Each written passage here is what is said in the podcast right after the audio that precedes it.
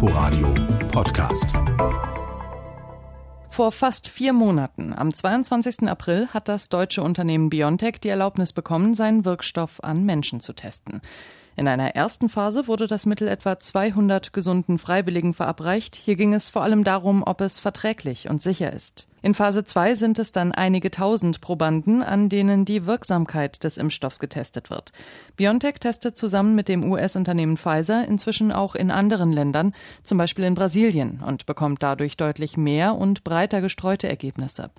Aber so oder so, erst wenn in einer dritten Phase Wirksamkeit und Sicherheit bei bis zu 20.000 Menschen erforscht wurden, dann geht's an die Zulassung. Und genau diese dritte Phase läuft in Russland noch. Trotzdem wurde der Impfstoff schon freigegeben. Normalerweise werden für den ganzen Prozess etwa fünf Jahre angesetzt. Die Corona-Pandemie hat aber weltweit Labore und Experten zusammengebracht. In mehr als 170 Projekten wird nach einem Impfstoff gesucht. Das Mainzer Unternehmen BioNTech hofft, gemeinsam mit seinen Partnern Mitte kommenden Jahres ein Mittel auf den Markt bringen zu können. Inforadio Podcast.